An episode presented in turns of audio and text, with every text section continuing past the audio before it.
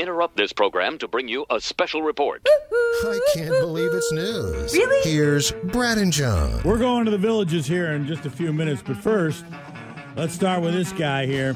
A guy wouldn't pull over for the cops because he said he had to return mama's car. A 30 year old was doing 46 and a 25. He would when- rather have the cops mad at him than his mom. Yeah.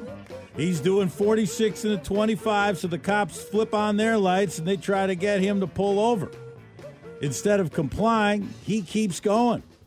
Though he did turn on his hazard lights to let him know hey, I'm aware that you're coming after me, but I am on important business right now. He drove all the way over to Mama's apartment where they took him into custody, and the cops said, Well, what, you know, why don't you pull over right away? And he said, Hey, I got to get this car back to Mama. I can't have it sitting by the side of the road. He was driving on a suspended license, so he knew he was going to be in some kind of trouble, and maybe that would have been the end of his driving there at the side of the road. I don't know. So he took it back to Mama's Mama's place and made sure it was in her parking space, and then he went along with them.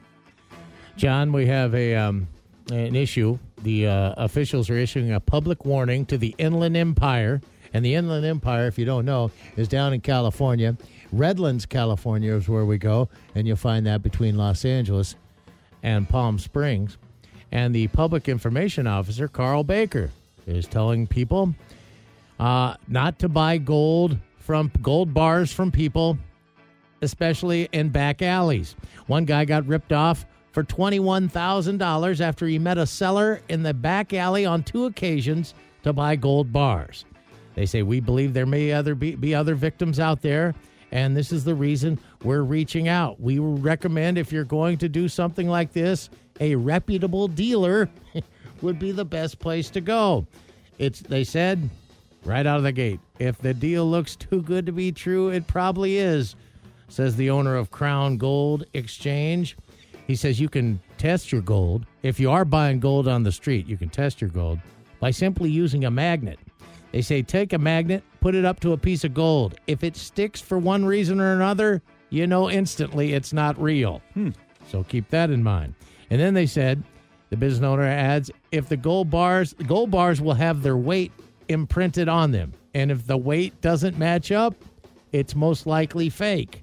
He said, and the third thing to go uh, a red flag is is if the seller wants to meet you in a back alley twice, Yeah, uh, the- don't give him $21,000. Yeah, the meeting place, the venue could be a tip off. Is it a magnet? Is the weight printed on it? Does he want to meet in the back alley? Okay, let's go to America's biggest and favorite retirement community. Yeah, where 64 year old Lyle was drunk and using foul language at the village's swimming pool.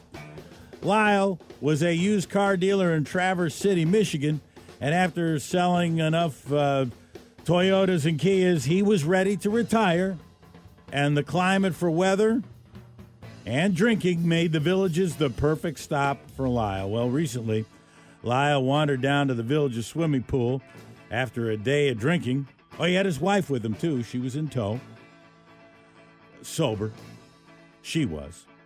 But the villagers say that Lyle was using loud profanities. and Lyle his- was lit up. and and the slurred speech. So they called the cops on Lyle. So the Lyle, so the cops come to the the swimming pool there, and then Lyle is calling the cops names. He said they were white trash and crooked, Lippy Lyle. and then he tried swinging at the cops. So they put him in the back of a police car. And as they were doing that, Lyle shouted to his wife, "Run!" and she's like, "Why? I didn't do anything." lit up, lit, lit. Who Lippy knew Lyle. retirement could be this much fun?